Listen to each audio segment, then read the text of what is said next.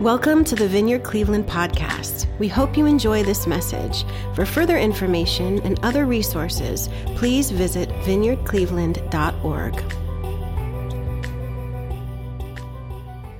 We've been in a series called Vision. And last week we talked about what vision means and how we perish without it and how we live by it. Uh, and that vision flows from the values that we hold inside. Each one of us has values that we hold differently, um, as opposed to like how we parent our kids, we said, or how we, um, you know, go about our work ethic, let's say. But there's different values that you hold uh, in your hearts than the person sitting next to you, and that's a good thing.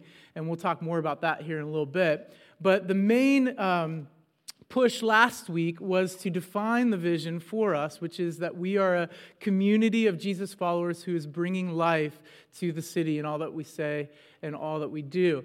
And the the sticking point last week was presence, that we said we cannot do anything or be anything or move closer to that vision towards um, the fulfillment of that vision without the presence of God. It's by the presence of God we do anything around here. It's by the presence of God we are who we say we are.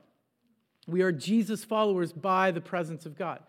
So we, we landed on presence last week, and certainly we want to carry that through the vision series all through this month. But this morning we want to talk about authentic community. We're not only a, uh, a presence movement in the vineyard and here locally at Vineyard Cleveland, but we are also a relational people. We are a communal people. We don't live the Christian life in a vacuum. There is no Lone Ranger Christianity, as my old pastor and mentor used to like to say. It's true, we need one another. Now, as Americans, we like to say that we are self made men and women, and we just pull ourselves up by our own bootstraps and we can do it on our own. And I got to where I am by my hard work, and it's all earned, nothing is given, and all of that kind of stuff. But the truth is that we need one another if we claim Christ, He has set this thing up as Lord of the church. He has set it up so that not one person can achieve the vision on their own. Isn't that wonderful? The vision is so big, and it is that way by design because it's going to take each and every one of us. Not just for our little church here in Cleveland, Ohio, but for the global church to establish and usher in the kingdom of God, the rule and reign of Jesus, we need one another. It takes each one of us. Some of you might have been to uh, out to California uh, before or Yosemite National Park, and you've seen the giant redwood trees. Who has been out to Yosemite to see the redwoods? A few of you. And so you just stand there and you're in awe of just the majesty and wonder that these huge trees are. Uh, they're just massive in scale and size. And we see what's above the surface, these massive trees, right? That have stood for ages and ages, some of the oldest trees on the planet. And we only see what's above the surface. But if we were to look beneath the surface, we would see that all of these redwoods, they only grow in groves. So where there's one, there's many. And the roots are really shallow. But the root system is what holds each individual tree up. All of their roots are intertwined from this amazing, looks like second grade sketch here we've got for you. But all of the roots are interconnected with one another. And so these huge trees that would otherwise topple over in storms and wind and rain are able to stand straight through the test of time, battling whatever comes their way for years and years because the root system is interconnected with all of the other redwood trees that are in the grove with it. Now, the analogy doesn't hold up 100% as most analogies do, and that's why they're analogies, because we would like our roots at Vineyard Cleveland, our spiritual roots, to go deep, right? Deep, deep in the soil. But you get what I'm trying to say. We're better together. We're better in community. We can't live the Christian life alone. And like the redwoods, God has called us to live interconnected lives, to help one another, or as the scriptures say, to carry one another's burdens. That's who we're called to be at Vineyard Cleveland. And we get a really great picture of vision for the local church, which can we just acknowledge how crazy it is that Jesus' hope for the world, for the whole world, is the local church? Can we just acknowledge how crazy that is? Like, we wouldn't do it that way. If it were us, if it were like the marketing gurus in New York City, or if it were like the advertising agencies or the, the think tanks, like they would have chosen like a hundred different ways than like a small band of 12 fishermen who just happened to run into Jesus one, one day. The plan for the salvation of the world rests in the local church. People like you and me, ordinary people who are willing to say yes to Jesus to whoever He's calling us to be, wherever He's calling us to go. That's a beautiful thing. It's a beautiful thing. We get a great picture of how the Lord Himself sets up the local church in Acts 2 after Jesus ascends. And so, if you have your Bible and you wanted to turn or swipe there with me, we're going to jump around a little bit, but mainly in Acts 2, verses uh, 42 through 47. The Lord has ascended, and the day of Pentecost has come to the Jewish people, and all the disciples of Jesus have been told to wait in Jerusalem. Don't go, don't scatter, just wait. And they've been told to wait for a reason. The Lord tells them to wait for the gift of the Holy Spirit, who He's promised. And so they're all just hanging out after their rabbi the Messiah has been crucified, they're all just hanging out. They're all just there in the upper room. The Pente- day of Pentecost comes, and we read this in chapter 2, verse 1. When the day of Pentecost came, they were all together in one place. Stop. That's an important phrase right there that gives us an insight on how Jesus has set up the church community to function. What does it mean to be all together in one place? This word in Greek is homothumadon, homothumadon, or one accord. And it's found all over the book of Acts. Acts 1.14, those all continued with one accord in prayer and supplication. Uh, what we just read there 246 and they continuing daily with one accord and in the temple. Their voice to god with one accord. Acts 5.12 with one accord in solomon's porch. Acts 8 6 and the people with one accord gave heed unto those things which philip spoke. Acts 15.25 it seemed good unto us being assembled with one accord. What does this word mean? It's so important to luke who's writing this book of acts Homothumadon, the Greek word for one accord, means more than simply being gathered in one geographical location or one physical space like we are this morning. And that's great insight into who God has called the local church to be, who He's called us to be. Vineyard Cleveland, we're not just a bunch of individuals taking up space in the same place. We're together in one accord and we have one mindset. Now, what it doesn't mean is that we're practicing here at our church or the local church anywhere group think. Do you know what I say? What I mean when I say group think? That we all think the same way, or we all act the same way, or we all have the same mannerisms, or we all say the same things. No, that's not what being in one accord means. Being in one accord means that our hearts are interwoven in such a way that our individual personalities are maintained because God is just so good like that and He loves who you are individually, but that our communal lives are interconnected so that, as to say, we're all moving the same direction. Do you get that? Now, I'm not saying like, um, we're all to like stop listening to other preachers or going to other churches or that kind of thing. That's not what I'm communicating. What I'm communicating is that you are here on purpose, not by way of my speaking or by way of worship or or even the people who are around you, like you have good friendships. Like God has put you in here not for groupthink, but to maintain your personality individually, but that you are knit together within the whole of the collective moving one direction. That's what it means. There's a difference between groupthink and just taking things for um, page value and just saying, well, I'm here, I just believe whatever's said. God didn't design you to function like that. God doesn't want you as a robot, some mechanical church that is just like, the foundation is love. And so we're all interwoven together like the roots of the redwood, and we're moving one direction. That's what it means, homothumadon. We're all together in one place. Heart space. In other places, we read that they had, those early believers, they had everything in common. And they came from everywhere. We read in verses 8 through 10 this list of nationalities that I am not going to even attempt to pronounce to you guys. But we read that everyone has come from everywhere. And thousands of these Jews who previously didn't know Jesus come to know Jesus. This just blew me up this week. Later on in Acts chapter 2, it says that 3,000 people came to Christ.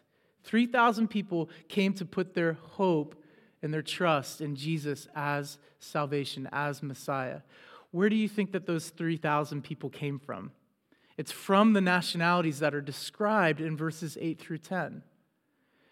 And this insight for the local church is so much gold.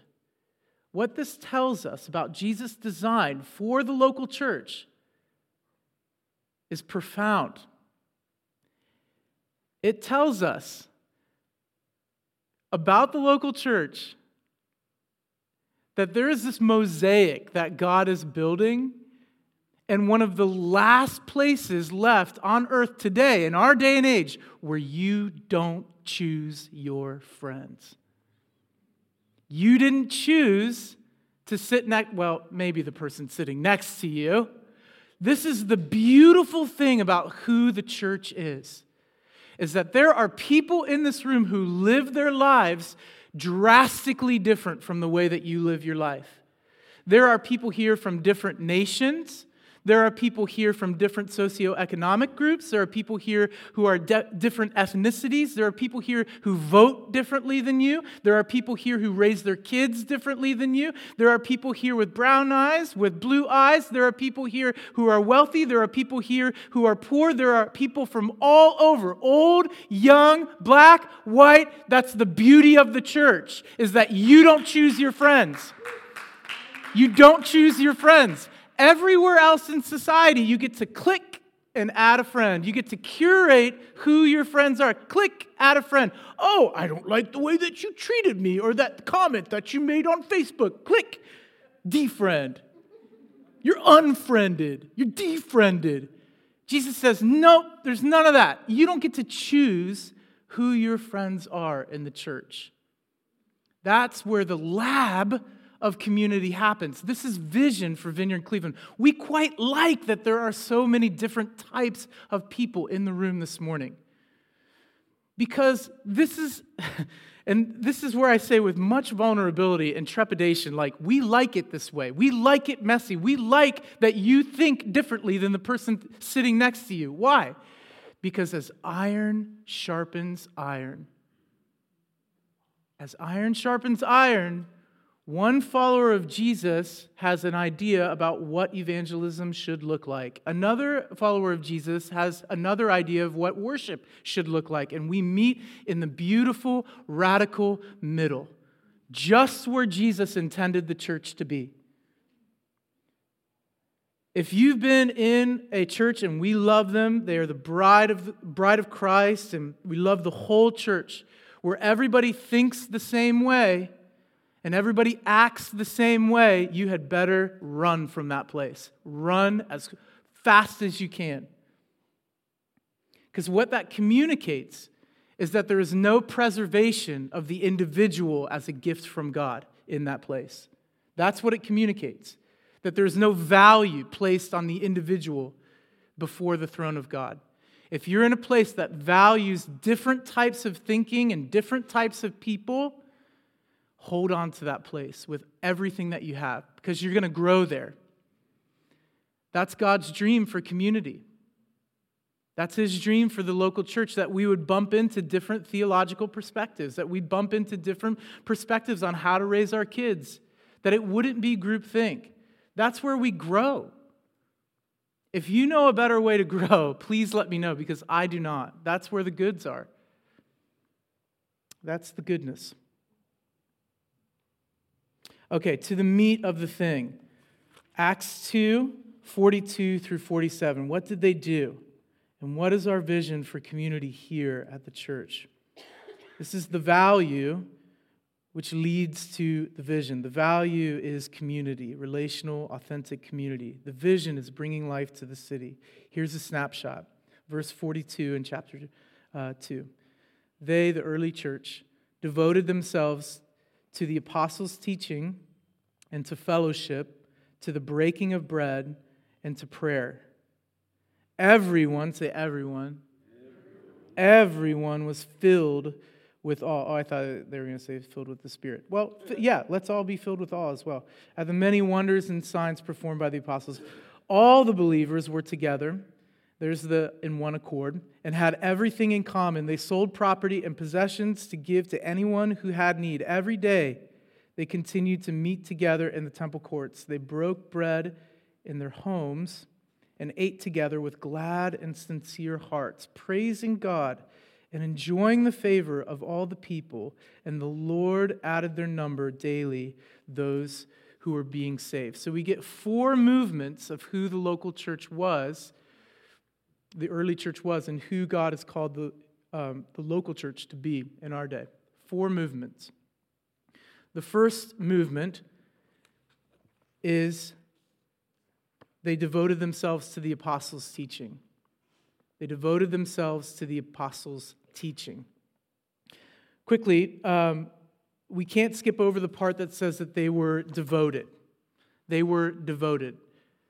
This whole thing, last week, presence, this week, authentic community, and next week, outward focused life, it all stems from love. You catch that? The early church devoted themselves. Can you devote yourself to something that you don't love? Maybe. But most times you can only devote yourself to something that you love. Now, in America, we have this flimsy definition of love and what love is and what love means. And we don't mean exactly the same thing when one person says love and another person says love. Somewhere we've lost the element of commitment when it comes to love. And I have a feeling that that's what these early disciples of Jesus were practicing. They devoted themselves, they, they gave themselves, their whole selves. And that speaks to me, that tells me that these things weren't just things that they were like, oh, I got to grin and bear it and do it. But it sprang from this heart of love, that love is the foundation. Love is below devotion. You know, community is two stacks above that. But love is the foundation from which they devoted each other to the community. Dietrich Bonhoeffer said this He said, The person who loves their dream of community will destroy community. But the person who loves those around them will create community. Community is created from love.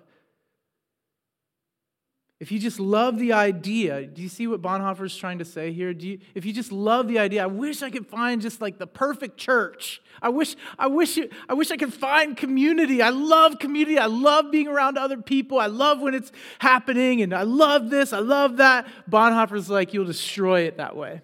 You'll kill it. Bonhoeffer's saying, forget about all that. And he gave his life for it, by the way.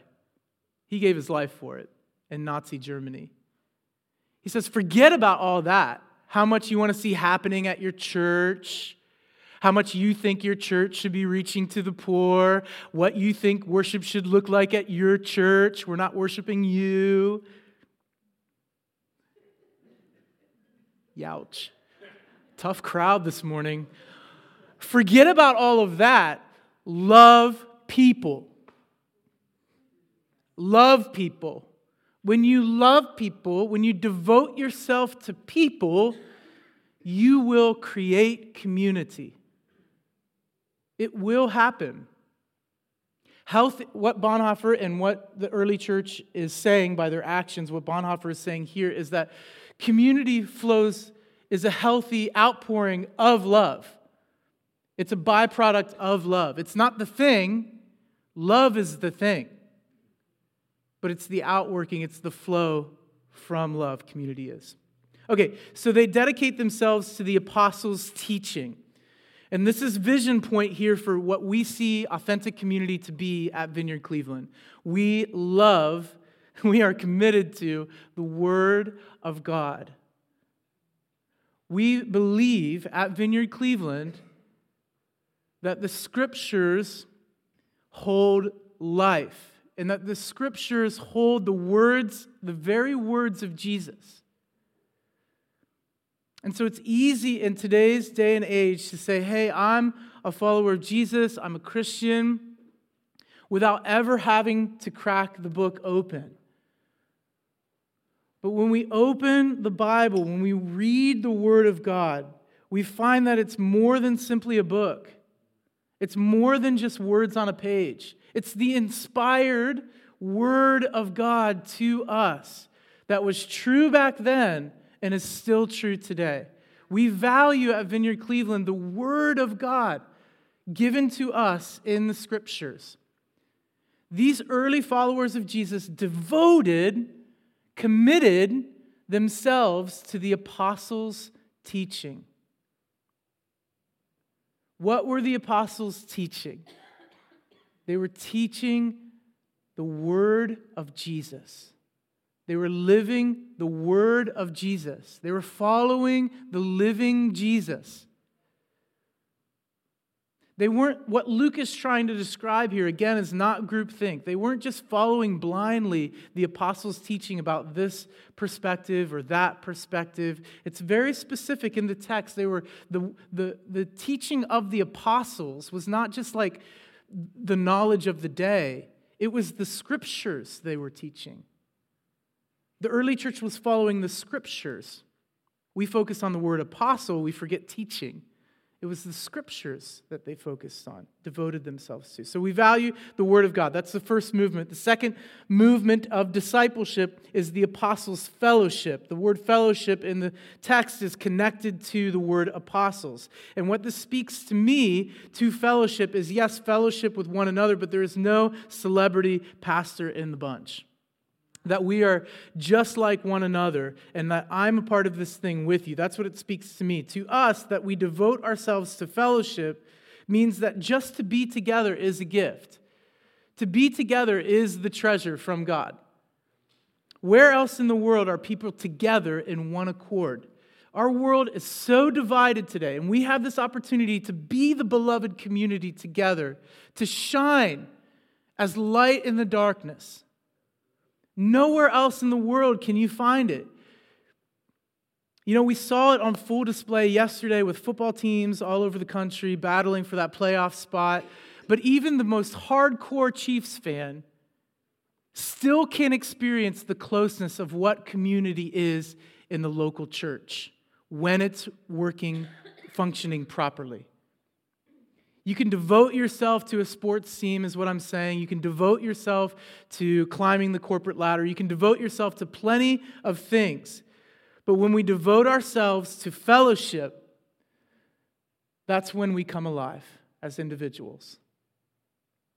Now, introverts, I hear you starting to like put your coat on and like head out the door, like, okay, I'll be alone. See you later. And extroverts, I hear you saying, yes, more fellowship, more people all the time. Both of you chill out. chill out right now. Chill out. Fellowship means that the Lord's voice is over that place. So the Lord's voice to the extrovert might be or might sound like, hey, you should be around just a few people this week.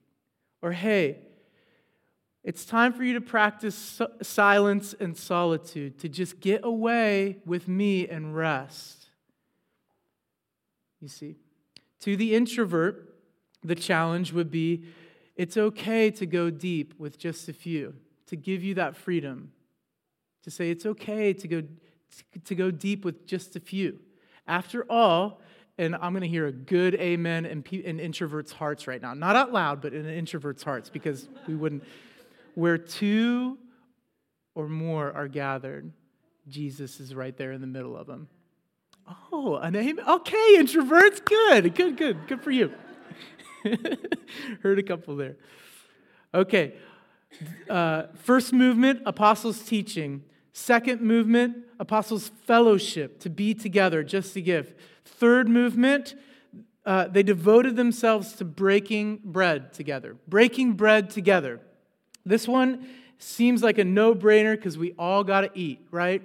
There is a communion element to what Luke is saying here in breaking bread that we celebrate the Lord's Supper together, and we devote ourselves to that at Vineyard Cleveland. We devote ourselves to that practice every Sunday. We believe that's important. We meet Jesus at the table, as it were. But there's also just a breaking bread component, and certainly Luke meant it, that we are to share a meal together just to share a meal together. You know, the other night, the Brazil team, who will, will be traveling to Brazil in um, uh, later this year in September or October, um, got together at, uh, at the Crofts house and simply had pizza and salad together. Sure, we talked about Brazil and what our plans were and who we're trying to connect with and the hassle that passports and visas are and all of that kind of stuff. But wouldn't you know, the treasure was being together, just eating pizza together. It wasn't some elaborate meal, you know, it was right down the street at Mama Julianne's and pick up the pizza and bring it over, sheet pizza, and eat it together. But when you share a meal together, there's real power on that. I always like to point out the good bakers and chefs and cooks in the room because you will know if you've had a meal at Angela and Evan Hammersmith's house, if you've ever experienced that before, and you know what I'm talking about if you have, that is a spiritual gift of theirs. it's like how how I'm in the presence of the Holy Spirit right now. What is going on? If you've ever shared a, a delicious meal with friends that you love, you'll know that's where community is formed. That's where authentic community happens. You know, authentic community just happens like if you're just looking for somebody to watch the game with. There's this uh, book, it's called Bowling Alone. Uh, Robert Putnam wrote it, I believe. And it talks about this phenomenon in the United States where the amount of bowlers, this is a crazy statistic, the, in the early 2000s and on to our time now, the amount of bowlers increased, but the amount of bowling leagues significantly decreased. There are like rare, hardly any bowling leagues. And so, what Putnam uh, keenly um, intuited from this was that the loss of community in America is a, is a real and big thing. We're doing the thing, we're bowling, we're out, but we've lost the bowling league. So just bowling together, right? Just sharing a meal together. It doesn't have to be something super, super spiritual. You know as well as I do. And yet, I do want to encourage small groups. I want to be, I envision a church as a church who's made up of small groups, not a church with some small groups. We just happen to have some.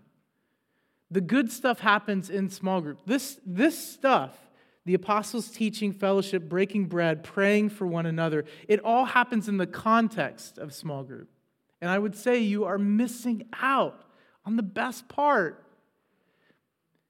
if you're not involved in a small group. If you're just coming here on Sundays and hearing me yap at you for half an hour, how can that be the best part? No, the best part is when you get together in a small group of people and you take out the word and you read through the word. You say, What do you think about that? What does that mean to you? Well, I think it means this. Well, you think it means that. Well, we don't agree with that. Well, let's figure that out. And we sing together. We worship the Lord together in song. What other, we're so crazy. Why, why are we so, we sing, when we get together, we sing. You guys are really cool. You sing. Isn't that, isn't that weird? We're like, hey, the, the way that we connect together as the local church is that we're just gonna we're just gonna sing a minute together. Let's do it. Isn't that great? It's wonderful. We worship together. We get in the word together, we worship together, and then the real good stuff. At the end, when we're all tired and we're ready to go home and we think we've had enough, the small group leader says, okay, let's pray for each other. And you get to do that thing, you know, that thing that you don't want to do. You know, that thing where you say, my aunt, she's in a lot of trouble. She could use some prayer. That, that one guy I know, his brother, he, he's in, he, man, he's in a bad place. Let's pray for it. No. It's when we say, I need prayer. I, I need prayer. I, I don't have everything together. My, my life has actually been a mess this week. Would you pray for me? Would, would you take some time and just pray for me? That's when the good stuff happens. That's what Vineyard uh, Cleveland small groups are. If those three things aren't happening, it's not a Vineyard small group. It might be a get together of friends, but it's not a Vineyard small group. People might come here on Sunday to Vineyard Cleveland, but it's not a Vineyard small group. A Vineyard small group is where there is the opening of the Word of God.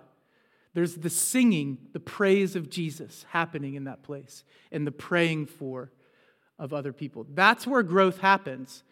If one is missing, growth will be stunted. Catch it. All three. This is the word. This isn't your pastor. You can be mad at me all you want, but this is how we grow. This is it. And sometimes you don't want to do it. Sometimes it's the last thing that you want to do. Anybody had one like that? Man, small group is the last place on earth I want to go to tonight. Just me? You've got kids, it's busy at home. I do not want to go tonight. These people again? How about that one? Do I have to see that person again? Come on. Disarming, I realize. Am I reading your thoughts? A little bit too deep there? Okay, great. None, none of you, just me, okay. Sorry. but wouldn't you know it, those are the best nights. When you have to fight, when you have to push, and you decide, you decide, Luke 5, because you say so, I will. Because you say so, Jesus, I will. And you go. Those nights are such a blessing to you. When you push through and you say, I'm going to I'm going to do this thing. I'm going to devote myself to the apostles' teaching, to fellowship, to breaking bread, and to prayer. We've got tons of stuff happening at the church right now. And it's all centered on this thing of authentic community. We're going to have a chance we're going to have an opportunity at the end of this month, on, on the last Sunday of January, to just share a meal together. There's no other agenda than to like zip it up at the end of service and say, hey, let's eat together. For our Sunday celebrations, we'll be emphasizing just sharing a meal together and the goodness that that is. I want to encourage you to come to those. There ain't no party like a Holy Ghost party. Come on. Just, it, could there be anything better than a church potluck? I mean, really? It's like top 10 things on the face of the earth. Church potluck, number nine, maybe, eight, maybe. But I want to encourage you guys to come to Sunday celebrations. Just hang out, get to know somebody that you don't know before. Introverts go deeper with somebody that you do know, right? Sunday celebrations and prayer. You know, every fourth Monday of the month, Walt, raise your hand, Walt. There he is over there. Every fourth Monday of the month, Walt Blanchard comes to the church, whether it's nine degrees or 85 degrees, and he sets up chairs right in that corner back there. And Walt and whoever shows up will pray for our kids and we'll pray for the youth here at Vineyard Cleveland. And won't just pray for the kids and the youth, but we'll pray for the kids and youth by name. Every fourth Monday. And you might sit here and you would be right in saying, That's great. That's great. I love that people are praying for my kids. Parents, you might say that. That's great. But I want to encourage you to go to take a step and to show up just one Monday, one fourth Monday, out of the month to show up and pray with Walt. The difference of, man, that's great, Walt is praying for my kid. That's awesome. To like, hey, I'm going to show up and pray for the other kids in the church. That's a big deal. So Walt does that. Another committed leader, one who's devoted here at the church, is Sarah Smith. Sarah, raise your hand. There's Sarah Smith. Sarah Smith, every Sunday, well, first and third, every Sunday now, every Sunday, meets at 9 a.m. in the youth room every Sunday to pray for what is happening right now. To hear from, the, to listen to the Lord. Lord, what are you speaking over us this morning? To, to catch the prophetic sense of what God is doing in our midst. Sarah gives her time, and every Sunday at 9 a.m. is back there in that room. I want to encourage you if you have any sense of like, I like to pray, I want to pray more, um, I want to encourage you to come. One, one Sunday a month. To just show up and give it a try. To listen to what God might, what God might be speaking over the people who will come and sit in the chairs. Join, join Sarah back there in the room. She's there every Sunday.